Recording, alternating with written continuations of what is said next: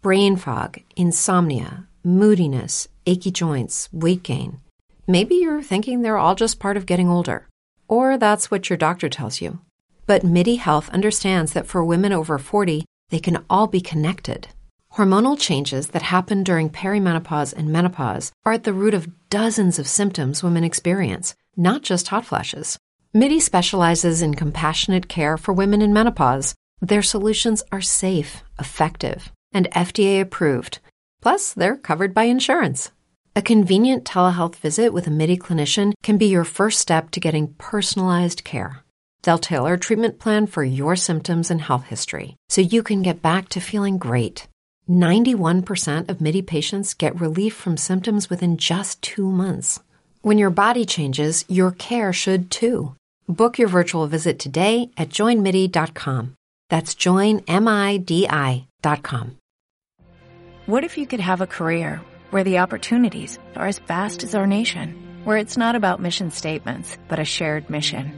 At U.S. Customs and Border Protection, we go beyond to protect more than borders from ship to shore, air to ground. Cities to local communities, CBP agents and officers are keeping people safe. Join U.S. Customs and Border Protection and go beyond for something far greater than yourself. Learn more at cbp.gov/careers. Bentornati amici di Catartico, è finita la seconda giornata uh, della fase a gironi di Qatar 2022, eh, si conclusa con una giornata scoppiettante in cui eh, Otto Addo, eh, battendo la Corea del Sud, è diventato il quinto allenatore con un nome palindromo a vincere una partita eh, dei mondiali dopo Otto Nerz con la Germania nel 34, Otto Gloria con il Portogallo nel 66, Bob Bradley uh, negli Stati Uniti, con gli Stati Uniti nel 2010 e Otto Reaghe nel 2010 con la Grecia. Una statistica uh, di cui sono sicuro avevate uh, estremo bisogno e se poi volete delle ulteriori specifiche ci sono altri tre allenatori con nomi palindromi, Otto Pfister, Bob Gansler e Bob Glendening che hanno allenato agli mondiali ma non hanno mai vinto e parliamo ovviamente di mondiali maschili. Eh, detto questo, siamo qui per fare il punto della situazione eh, dopo quest'altra eh, tornata di eh, partite. E eh, siamo qui a farlo, eh, indovinate un po', con Giulio Dicenzo. buonasera, buonasera a tutti. E con Marco Dolcinelli. Buonasera a tutti. E, ok, non so da dove eh, vogliamo cominciare. Eh, abbiamo tre squadre già eh, qualificate agli ottavi, due già eliminate. Beh, diciamo da quelle già qualificate, dai, partiamo dall'alto, tra virgolette. Sì, direi due, diciamo, abbastanza con merito qualificate e una terza, quella che abbiamo altro, eh, esatto, commentato un po' meno, ecco, per quello che ha fatto vedere sul campo. Però... Sì, no, le, le, le, due qualificate agli ottavi presumo siano Francia e Brasile. Sì.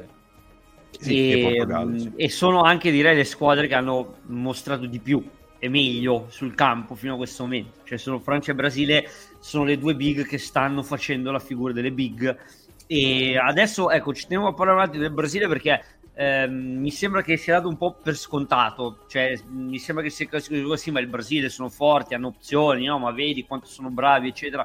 Però ragazzi, cioè, fino all'inizio di questo mondiale, cioè proprio fino alla giornata 1, la squadra più forte del Sud America era l'Argentina e anche in modo abbastanza netto, cioè il Brasile alla fine è qualche anno che sì, sono bravi, sì, sono la numero 2 al massimo del Sud America, però eh, non, ha, non era riuscito a trovare la quadra che sta mettendo in campo adesso adesso si ritrovati. Non so se sono del tutto d'accordo con questa cosa. Eh. No, no, beh. Nel senso, l'Argentina si era sicuramente ristabilita e questo si nota di più perché aveva avuto eh, dei, dei, momenti problematici, in particolar modo i mondiali del 2018 in cui pur arrivando sì, agli ottavi aveva eh. insomma, fatto vedere delle cose tremende. Eh, però in questi anni in realtà il Brasile, eh, sì, sì, cioè, oltre a vincere cioè, la fase a gironi sudamericana la vince senza neanche guardarla, fa 40 gol, ne prende 5 e se guardiamo i risultati di partite negli ultimi anni, ha, cioè, ha, veramente ha perso un, con l'Argentina e un'altra partita forse, poi bisogna tornare ai mondiali 2018 per vedere il Brasile che perde un'altra partita, quindi No, no, ma infatti allora, hai ragione. Il mio discorso non era assoluto, ma era proprio legato a, all'ultimissimo periodo, cioè da quando l'Argentina ha vinto la Coppa America. Essenzialmente che c'è questa percezione di un Brasile che ha perso qualche filo, mentre l'Argentina che sembrava aver trovato una sua compattezza e una dimensione tecnica molto precisa e molto solida. Eh, mentre il Brasile era un pochino dimenticato nell'ultimissima fase pre-mondiale, dico proprio, e poi vabbè, noi italiani avendo anche giocato nello specifico contro l'Argentina abbiamo un'altra figura proprio molto fresca che ci aveva dato impressione. E invece queste prime giornate il Brasile si è ripreso eh, i galloni di squadra favorita, forse favorita assoluta addirittura perché comunque l'ultima partita la gioca anche senza Neymar e vince lo stesso, controllando comunque in lungo e largo la partita in un 1-0 che dipende più da circostanze che altro, insomma, eh, perché comunque la, la, la, la, Svizzera si è difesa bene e quant'altro, però insomma il Brasile ha dimostrato di, di, di essere appunto una delle due migliori squadre, dove la seconda è la Francia, come dicevamo, che anche lì ehm, è anni ormai che diciamo che hanno due o tre, la terza rosa di esclusi della Francia potrebbe tranquillamente competere ugualmente per vincere il mondiale. In questo mondiale si sono trovati soprattutto senza la mediana che ha, creato, che ha dato tante fortune insomma alla squadra di questo periodo con la formata Kanté e Pogba e, comunque con Ciameni e Rabiot e tutti gli elementi offensivi stanno comunque riuscendo a tritare tutto e tutti, quindi loro sono le due squadre di sicuro migliori di queste prime due giornate. E forse adesso torna Benzema, a quanto pare, è stata fuori questa notizia in queste ore che mi è sembrata un po' strana. No, il Brasile, eh, la cosa impressionante è che, oltre al fatto che hanno dei momenti di calcio dalla metà campo in su, assolutamente che nessuno ha in questo mondiale, sono una squadra solida, cioè Tite è un buonissimo allenatore e è una squadra messa bene in campo e che rischia poco anche, cioè almeno ha rischiato poco in queste due partite. È vero che magari Serbia e Svizzera non sono esattamente dei test molto probanti, però eh, è un bel segnale per il momento. Sì, inoltre credo che abbiano fatto, credo, due dei, so, tre o quattro gol più belli del mondiale, perché vabbè, il, quello di Richarlison, la, la rovesciata, eh, non si discute, ma anche il gol di Casemiro eh, è, è cioè, molto bello da, da vedere. Poi, poi, vabbè, c'è quella minima deviazione che rovina un po' la poesia, però. No, tutta la velocità dello scambio veramente, veramente notevole. E tra l'altro Tite, cioè, Tite ricordiamo che è uno che ha dimostrato di saper vincere in tutti gli ambiti, eccetera, eccetera, ma è anche un allenatore molto pragmatico, molto attento all'equilibrio. Cioè, quindi il Brasile è veramente messo bene in campo e oltre a questo sta gestendo anche le sue alternative. Eh, cioè, I cambi del Brasile sono molto ben pensati. Oggi è entrato Bruno Guimaraes, è riuscito a dare uh, qualcosa di diverso all'imposizione della squadra in un momento in cui eh, sembrava essere un po' in difficoltà su come attaccare. Eh, ha permesso di sganciare un pochino Casemiro in avanti, che è un'altra cosa che magari non ci saremmo aspettati. Insomma, il Brasile sta dando veramente bella mostra di sé. E visto che hai citato Bruno Guimaraes, io ora eh, vi citerò questo aneddoto che ho trovato e che ancora eh, non mi spiego.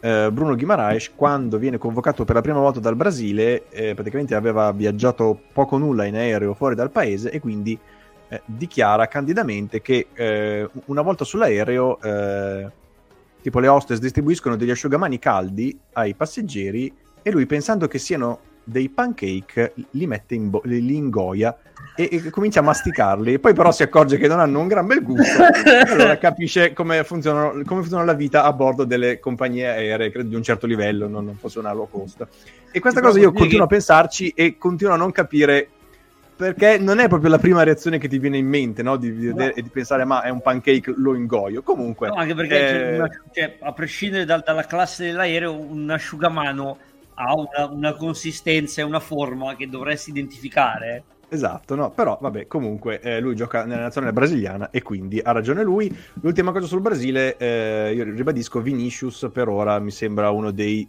giocatori del mondiale, se non il giocatore del mondiale, perché è veramente, eh, cioè, in tutte e due le partite è completamente dominante, cioè, potrebbe vincere quasi da solo, ecco, le, le partite. Si sente proprio quando gli arriva il pallone che sai che può fare qualcosa, c'è quel senso di pericolo che si evince soltanto di giocatori di un certo livello come lui. Diciamo che se, se non ci fosse Neymar avrebbe il 10 del Brasile, cioè senza discussione alcuna.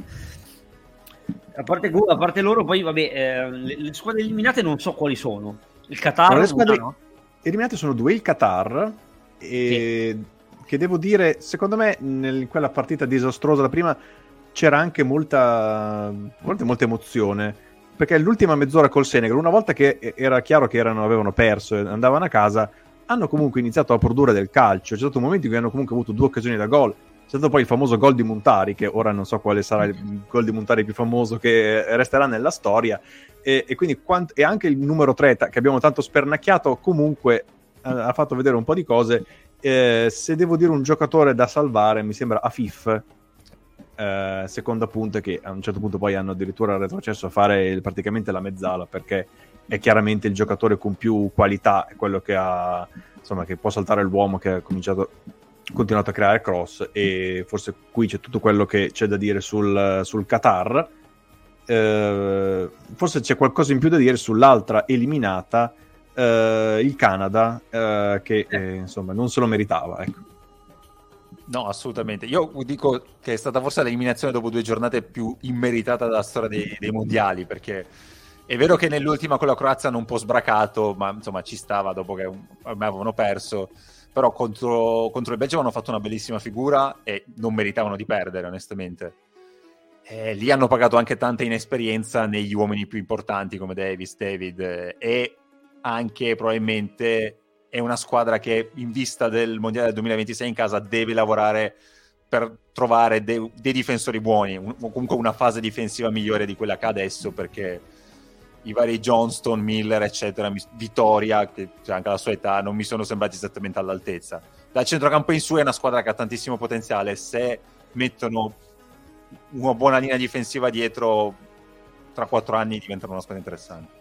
Sì, diciamo che poi soprattutto sono una squadra ben allenata, cioè hanno un'identità sì. tattica molto forte, molto definita, su cui spero continueranno a lavorare, perché insomma magari anche non avendo grandissime individualità, però abbiamo visto gli esempi tipo dell'Arabia nella prima partita, che magari puntare sul collettivo, sul modo di difendere di squadra, eh, difendere in avanti, magari puntare un po' sul calcio gasperiniano che, a cui tanto siamo legati, potrebbe essere una buona soluzione per questo Canada che comunque è una squadra giovane, completamente in crescita, quindi insomma il futuro è veramente dalla loro, hanno un'occasione da cogliere perché questa generazione è molto particolare per tanti motivi e insomma però possono crescere, spero che trovino bene il modo di, eh, anche la pazienza di mettere insieme i pezzi. E anche qua volendo insomma eh, salvare un nome eh, che poi ovviamente non è uno solo tra quelli diciamo meno, meno ovvi eh, direi che Buchanan, che tra l'altro è un classe 99, eh, ha fatto un'ottima impressione, eh, in, forse più nella prima, ma in entrambe le partite, ecco, insomma. Molto forte. Tra l'altro gioca in Belgio, per cui è anche già abituato al calcio europeo. Se una qualche squadra italiana fosse un pochettino sveglia, io andrei a metterci dei soldi, però insomma. Bene, eh, detto questo, ehm, non so dove, dove, dove Beh, vogliamo il mezzo, il mezzo, vale tutto. Eh, sì. Non so qual è la. C'è un, se vogliamo parlare un attimo delle, delle big, diciamo qual è quella che. Qual è quella che vi ha deluso di più anche nella seconda giornata? Porca. Eh, temo ma... che la risposta sia obbligata, però. Beh, a me continua a non farmi impazzire la Germania, nonostante. Eh, esatto. Eh, Perché okay, il Portogallo l'abbiamo visto, l'abbiamo appena anche commentato e sì, non fa niente, magari sembra sempre una squadra abbastanza vulnerabile, però ha vinto tutte e due le partite, quindi insomma eh, non possiamo etichettarla come delusione del torneo, anzi comunque contro l'Uruguay ha, ha, secondo me ha dato delle buone impressioni di gioco e ha visto un Cristiano Ronaldo compreso nel ruolo, cosa che non è mai scontata, cioè si è sacrificato, si è messo a disposizione della squadra, ha fatto delle cose tatticamente utili. La Germania invece con la Spagna è sembrata in balia delle onde per tre quarti di partita e è sembrato uscirne in qualche modo solo quando eh, nel finale ha cambiato completamente il modo di giocare, ha messo una punta davanti, l'unica che ha, eh, che mh, è diventato l'improvviso salvatore della patria. Però sembra una squadra veramente con troppe contraddizioni ancora dentro, troppo troppo fragile tecnicamente ma anche mentalmente. Sì, il fatto che siano dovuti ricorrere a Fulkrug, che insomma adesso non voglio esagerare col paragone, ma appunto siamo dalle parti dell'Italia che si affida a Joao Pedro come livello di calciatore. Eh, fa capire che, insomma, che c'è un grosso problema da, in avanti per la Germania, ma insomma, un po' si, si, immaginava che la Germania potesse avere delle difficoltà perché in un momento di uh, ricambio generazionale, però forse sta facendo più fatica ancora di quello che mi aspettassi. Sì, sì, sì, e, e d'altra parte eh, mh, facendo, cioè, secondo me anche insomma, la Spagna per me resta, eh, anche se non è tra quelle a punteggio pieno, eh, la considero comunque, insomma, diciamo do- sotto il Brasile, perché comunque eh, la prima giornata è stata presa un po' come uno scherzo perché ovviamente si è arrivato quel 7-0 alla Costa Rica, però poi vedere il Costa Rica giocare contro una squadra normale, diciamo, come il Sì, Giappone, no, ti fa capire la differenza, cioè il Costa Rica è una squadra che si mette lì, sta ferma, non si muove, il Giappone va a sbattere contro, invece la Spagna chiaramente è in grado di disintegrarla e di entrargli in mezzo ogni 5 minuti, e anche con la Germania comunque eh, era chiaramente la squadra più Sì, sì. insomma due squadre più preparata messa meglio in campo Ha- Hanno sbandato solo quei 5 minuti nel, nel finale, ma francamente cioè, un- sembrava proprio la la Spagna che giocasse a gas col topo con la Germania. Io, io tra le delusioni so che magari adesso dopo la seconda giornata molti hanno cambiato opinione, ma onestamente io ancora non sono convintissimo dell'Argentina perché è vero che ha vinto col Messico, però il Messico io lo metto in generale tra le mie più grosse delusioni, ha fatto una partita terrificante con l'Argentina e prima di insomma parlare di risorgimento dell'Albi No, no, Celeste, eccetera, vero. aspetterei un attimo, ecco. insomma. ecco no tra l'altro io sono eh, non l'ho vista in diretta ho recuperato solo il primo tempo e onestamente eh, nel primo tempo con il Messico per me l'Argentina ha fatto un- persino un po' peggio rispetto alla partita con l'Arabia Saudita perché con l'Arabia Saudita anche grazie al fatto che comunque l'Arabia Saudita lasciava degli spazi eh, comunque c'erano state nel primo tempo insomma delle combinazioni delle, delle occasioni mentre nel primo tempo con il Messico io ho visto proprio una squadra ancora molto insomma mol- molto piatta molto prevedibile Concordo. Eh, diciamo che se doveva dimostrare in qualche modo una reazione, di- non ce l'ha avuta nei primi minuti. Era la stessa squadra, anche tatticamente. Ha cambiato degli uomini, eh, scaloni, eh, ma ha riproposto la stessa squadra spaccata in due, con il regista che si abbassava tra i difensori e gli altri tutti in avanti. E si è vista una squadra ehm, cioè, estremamente dipendente da Messi e Di Maria e mo- estremamente deferente poi verso Messi e Di Maria, cioè sape- tutti sapevano che l'Argentina era in difficoltà e molte, molte volte sembrava quasi che dovessero per forza passare la palla a loro, rendendo una manovra già lenta e prevedibile ancora più lenta e prevedibile, perché doveva per forza passare da loro in quelle posizioni, la palla doveva tornare lì e da lì poi si vedeva cosa fare. Eh, poi nel finale hanno vinto, hanno pescato un paio di jolly abbastanza clamorosi, clamorosi però la squadra non è guarita. I problemi secondo me sono ancora tutti lì e semmai sì, c'è qualcosa ci dice del Messico che tra l'altro per affrontare la- l'Argentina ha, ha- ha cambiato formazione, ha dato addirittura una quadratura più difensiva al suo 11 e insomma non, non è che abbia mostrato granché, già sapevamo che questa generazione non era particolarmente talentuosa eh, né in grado di esprimere chissà che cosa come livello di calcio, però insomma ha fatto addirittura un passo indietro. No, ecco, sul Messico, eh, per dire una cosa, eh, anche se insomma, ho visto solo il primo tempo, però ho visto anche la, la prima partita, ehm, chiaramente, vabbè, si sapeva dall'inizio che non essendoci il Tecatito, eh, essendo i Menez eh, praticamente non in grado di deambulare, eh, ci sarebbero state delle difficoltà, però secondo me, se uno va a guardare il, il Messico di quest'anno e quello di quattro anni fa, secondo me bisogna dire che si nota un po' la differenza di approccio tra i due allenatori perché eh, quattro anni fa eh, Osorio si veniva sempre un po' deriso come uno che voleva fare delle mosse particolari eccetera eh, però comunque era uno che insomma eh, metteva la squadra insomma andava in campo per cercare di vincerle mentre eh, sì, qui già il fatto di eh, insomma contro, mettersi contro l'Argentina con un difensore in più eh, togliendo un attaccante, insomma, mi sembra un atteggiamento veramente un po' que- quello, che va, questo- va. No, ma poi contro questa Argentina in questo momento, cioè se c'era una Esatto. squadra che ti suggeriva di doverla andare ad attaccare adesso proprio per far crollare le crepe che si erano viste, era proprio questa squadra qua. E quindi In più per me, eh, li ha aiutati, eh, perché comunque l'Argentina ha avuto veramente 70 minuti per cercare di tirarsi insieme e pescare jolly che alla fine ha pescato. in più per me è incomprensibile non, eh, non far giocare Edson Alvarez, che comunque è uno dei tuoi giocatori in teoria per uh, età, per uh, dove gioca, per il momento, dovrebbe essere uno dei giocatori a cui non rinunci mai. Non capisco perché togli lui eh, nel momento in cui giochi contro l'Argentina. È, è una cosa insomma, abbastanza inspiegabile. Eh, così come poi mh, insomma è un po' inspiegabile il fatto di portarsi eh, tipo Funes Mori per poi non. Eh poi in effetti sai, sai già che praticamente non lo farei mai entrare in campo. Infatti, no, stavo piuttosto... pensavo parlassi di Rogelio Funes Mori.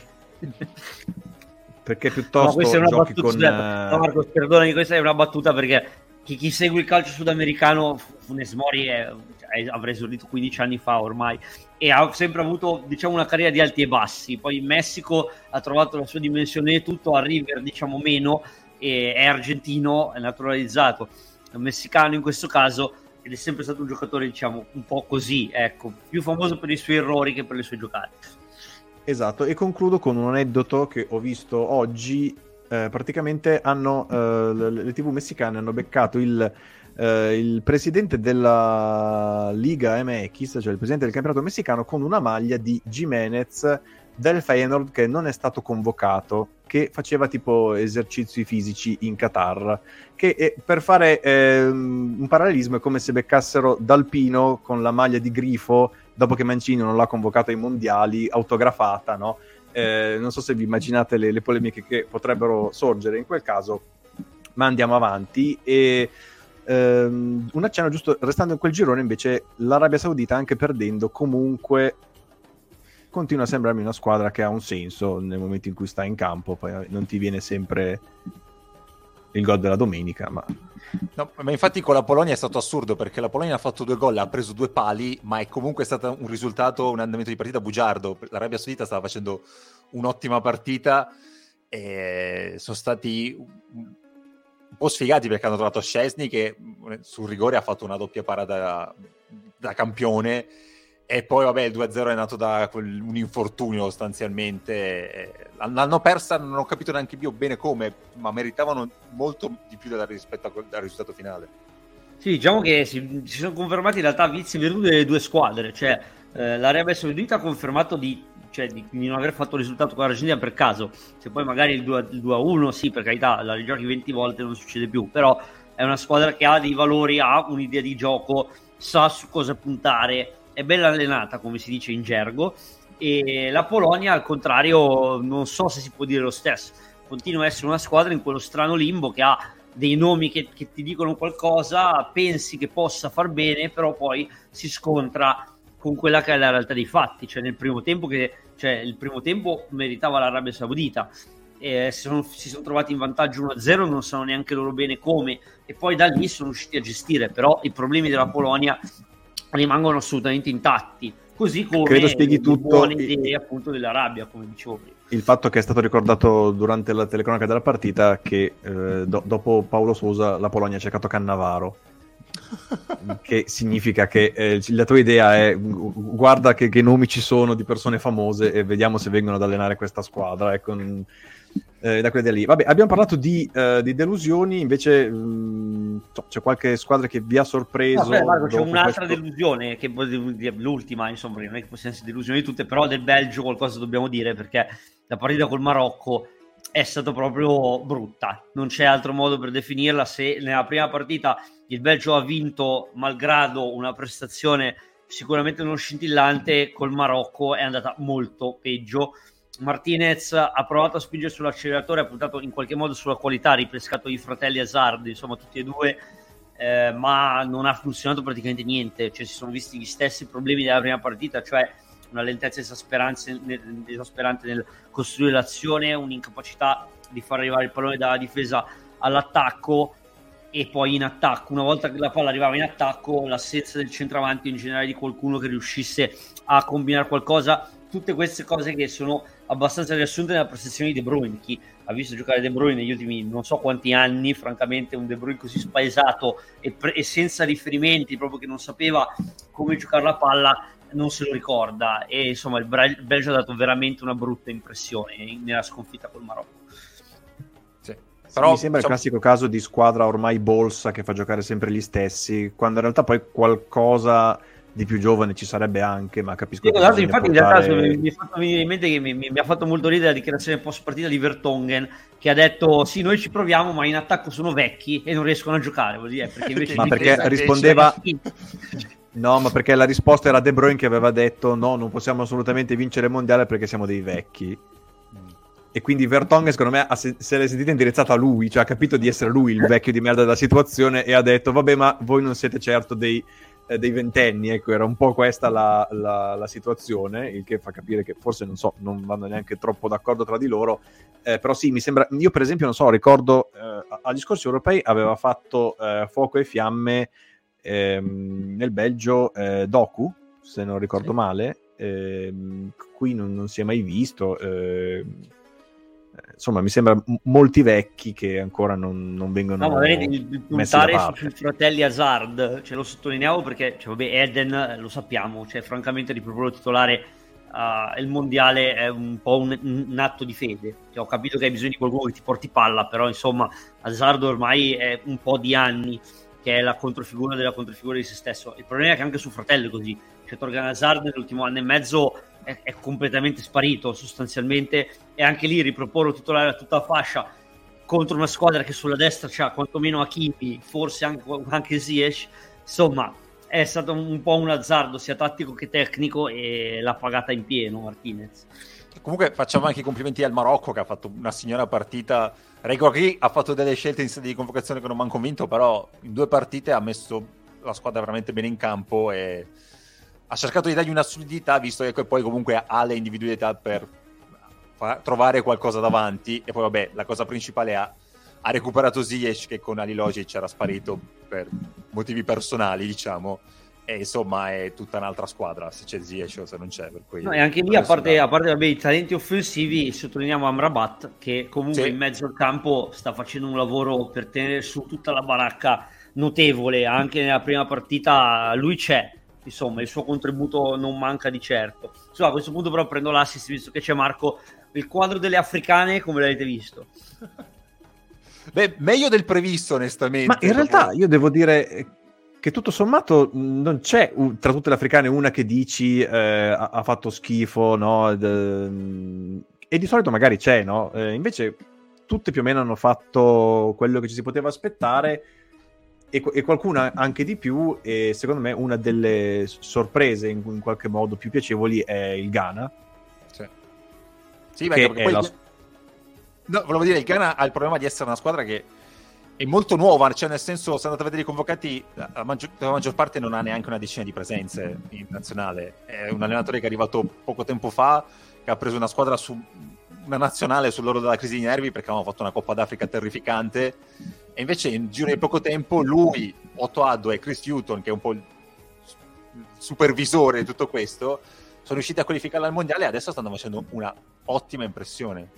Quindi, complimenti, insomma. No, e tra l'altro grandissima esatto. trasformazione tra prima e seconda partita, perché nella prima partita questo modulo difensivo che puntava molto sulle ripartenze e un po' rinunciatario per certi versi, perché comunque mancava qualcosa, si capiva, nella seconda partita cambiamento completo di paradigma e si sono rivisti sprazzi del, del, del, del miglior Ghana, nel senso di quella squadra con individualità, giocatori di tecnica, capacità di fare scambi.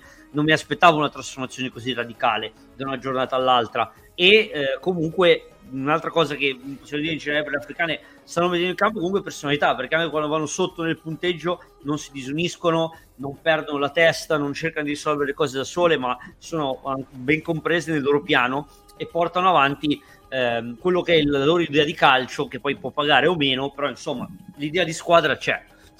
Poi sul Ghana, no, infatti dire... il... Um... Oh, vai, vai. No, no, il Ghana appunto è la squadra più giovane di tutte le 32, eh, più giovane degli Stati Uniti, più giovane dell'Ecuador, quindi è davvero una squadra giovane e, e ehm, vabbè, dovendo un nome da fare secondo me è Kudus, che ok che lo conosciamo già in Europa e tutto, eh, ma qui secondo me aveva già fatto una grande partita contro il Portogallo ed era ancora più difficile perché ogni volta che recuperavano palla era praticamente a centrocampo. E quindi insomma quindi due, due grandi prestazioni e devo dire e, appunto eh, per esempio io ero un grande fan di Lamptey che ricordiamolo è un 2000 che vabbè in fase offensiva molto bene poi vabbè di- dietro soffre un po' però nella prima partita al suo posto aveva giocato eh, Seidu, eh, altro classe 2000 che secondo me anche in quella partita ehm, pur difficile si era, insomma, aveva fatto bene, si era salvato e, e in tutto ciò eh, ci sono anche dei giocatori mh, di, di, cui si parla bene che ancora non, sono, non hanno praticamente giocato, hanno giocato poco, quindi eh, insomma è una squadra che se non fa bene adesso sta facendo bene, ma comunque immagino di rivederla eh, nei, nei, prossimi anni sicuramente. Sì, sì, no, potenziale c'è. Eh, sono parecchi giovani. Eh, Kudus per il momento credo top 5 del mondiale come prestazioni singole, sta facendo sì, veramente sì, sì. determinante al di là dei gol, sta facendo davvero tutto lui. E oggi è vero, ha avuto ragione Aldo perché quando, anche noi di Tunnel, quando abbiamo visto la formazione con entrambi i fratelli Ayu in campo, siamo rimasti un attimo straniti dicendo no. Eh, però invece poi la, la partita ha girato nel verso giusto. Sulle africane lasciatemi dire, l'unica che forse onestamente non mi piace, al di là della partita di oggi, è il Camerun, perché è vero che oggi ha fatto 3-3, però insomma ha avuto una grossa mano da parte degli altri e sì, in generale mi sembra un po' un, una squadra in confusione totale dove Song sembra più uno che recepisce al... ordini al... dall'alto. Ecco. Beh, guarda che comunque la, la, la, questione Onana, a prescindere poi da cosa esatto. è successo, cosa è successo, eh, va abbastanza in questa direzione perché cioè, che, che, Song si sia svegliato stamattina e abbia scoperto come gioca Onana, tanto da dirgli no guarda non mi va bene, è, una, è un assurdo incredibile. Comunque la si voglia vedere qualunque sia la motivazione cioè è da un anno che ci gioca che lo tiene come portiere lo ha sempre fatto giocare titolare anche quando non giocava nel club che all'improvviso non gli vada bene è una cosa quantomeno strana. E poi comunque il Cameron ha un problema gigantesco che senza una punta davanti gli manca, cioè tutto, anche quello che riescono a creare cioè il Cameron fa, fa meglio quando ha tutti i giocatori offensivi in campo per dire perché comunque occupano spazio, fanno i tagli eccetera e senza un minimo di presenza in area invece sono una squadra tremendamente sterile e tant'è che basta la, la salma di Abubakar per dare un senso a tutto quello che gli succede attorno. Poi contro la Serbia mm, sono successe delle cose strane, ecco, mettiamola così, però in generale il Camerun sembra un po' ancora che non sappia bene cosa fare, ecco, e come dici te ci sono anche dei dubbi fuori su cosa succede cosa non succede perché. Sì, secondo me si è spaventato nella prima partita quando ha visto che c'era eh, Onana davanti al difensore e ha cominciato a pensarci uno, una settimana e si è, si è, preso male. E bene, non so se c'è altro, altre squadre che vi hanno stupito, in, al di là delle africane. Ma stupito no, però mettiamo un punto interrogativo sull'Olanda, che continua a essere una squadra che non capisco cosa voglia fare, perché Van Gaal tra le prime due partite l'ha gestita praticamente una del contrario dell'altra, e nella prima ha, dimenticato che nel calcio esiste il centrocampo e nella seconda si è dimenticato che esiste l'attacco. E quindi questo, prossimo passaggio probabilmente togliere i difensori perché si va per esclusione però insomma è una squadra ancora alla ricerca della sua identità cosa che non è che sia bellissima al girone di un mondiale Io e soprattutto poi volevo... c'è un altro problema che in attacco il vero riferimento offensivo dell'Olanda è Depay che però vale il discorso fatto con Abubakar prima e, e quindi Van Gaal sa benissimo di avere un enorme problema lì e sta cercando delle soluzioni un po' con, girando il bussolotto. Io invece volevo menzionare un, due asiatiche che mi hanno un attimo sorpreso, che sono l'Iran, perché insomma, per quanto il Galles che stiamo vedendo a questi mondiali sia molto triste, non era comunque scontata andarla a vincere in quel modo. E poi, nonostante abbia raccolto abbastanza poco fino adesso, tanto un punto, a me sta piacendo molto la Corea del Sud. Sono stati un po' fortunati perché hanno preso insomma l'Uruguay ha preso due pali nella prima partita però anche oggi hanno fatto una signora partita secondo me contro il Ghana. È vero hanno avuto degli svarioni nei gol che non dovrebbero avere però comunque come reazione come organizzazione come intensità mi sono piaciuti molto. Per cui Paolo Bento mi sembra stia facendo un bel lavoro. Poi hanno dei limiti che si vedono ed è quello il motivo per cui sono a un punto. Però onestamente dal calcio asiatico mi aspettavo molto peggio in questo mondiale. E anche la stessa Australia, che sembrava veramente una squadra senza alcuna prospettiva, pur dimostrando di avere un livello tecnico molto basso, è comunque messa bene in campo. E la partita con la Tunisia l'ha vinta abbastanza meritatamente.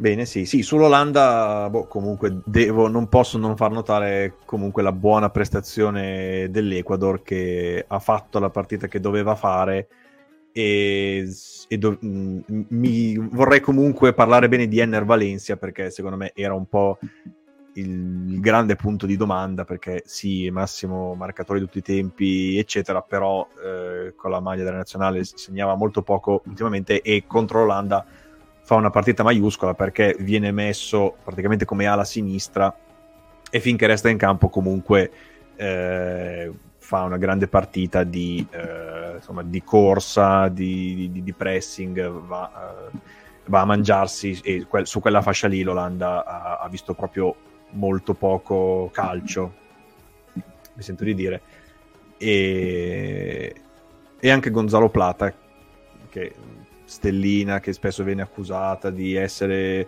eh, insomma, individualista e di, insomma, di, pensare solo a certe cose, ha fatto una grande partita di, di sacrificio, è un, uno di quelli che ha uh, percorso più chilometri e quindi oh, al di là dell'occasione della traversa che ha preso che poteva far cambiare le sorti del girone, comunque ha fatto una prestazione di, insomma, di grande sacrificio. E, bene, io a questo punto direi che eh, non so se avete altri così nomi singoli da fare di giocatori che vi sono piaciuti o dispiaciuti. Nomi singoli. Bah, allora, beh, sotto, volevo sottolineare la... Eh, beh, faccio il nome di Kramaric, ma prendelo, prendelo come esempio perché la Croazia tra la prima e la seconda giornata ha ritrovato il suo attacco e Kramaric ha fatto un, grosso, un grosso risultato per aiutare la sua squadra a ritrovarsi. E ragazzi a volte sembra scontato ma avere un reparto offensivo che aiuta il centrocampo e ne nobilita in un certo senso il lavoro è fondamentale. E la, la, prima, la differenza tra la prima e la seconda partita della Croazia è proprio emblematica di, questa, di questo fattore qua io faccio un nome che ho visto oggi che mi ha un attimo sorpreso è Cho Gue Sung della Corea del Sud che ha fatto al di là dei due gol ma ha fatto una bella partita e si inseriva molto bene vedo che è un 98, per cui non è giovanissimo, però ancora non è neanche da, da buttare a mare e, e, gioca ancora in patria, per cui boh, forse magari qualcuno ci potrebbe pensare. Bene, credo che abbiamo praticamente toccato un po' tutti i gironi.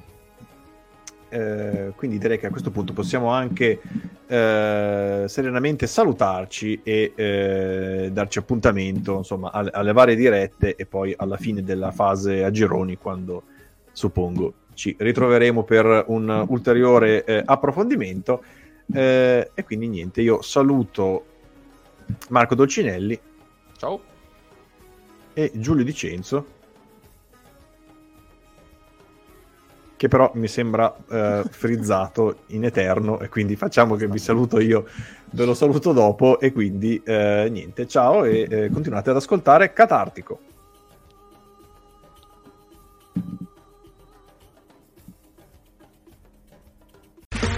Ok, round two. Name something that's not boring. A laundry? Oh, a book club. Computer solitaire, huh? Ah. Sorry, we were looking for Chumba Casino. That's right. ChumbaCasino.com has over 100 casino style games. Join today and play for free for your chance to redeem some serious prizes. ChumbaCasino.com. No purchase necessary. Full prohibited by law. 18 plus terms and conditions apply. See website for details. With the Lucky Land slots, you can get lucky just about anywhere. This is your captain speaking. Uh, we've got clear runway and the weather's fine, but we're just going to circle up here a while and uh, get lucky. No, no, nothing like that. It's just these cash prizes add up quick. So I suggest you sit back, keep your tray table upright, and start getting lucky. Play for free at LuckyLandSlots.com. Are you feeling lucky? No purchase necessary. Void where prohibited by law. 18 plus terms and conditions apply. See website for details.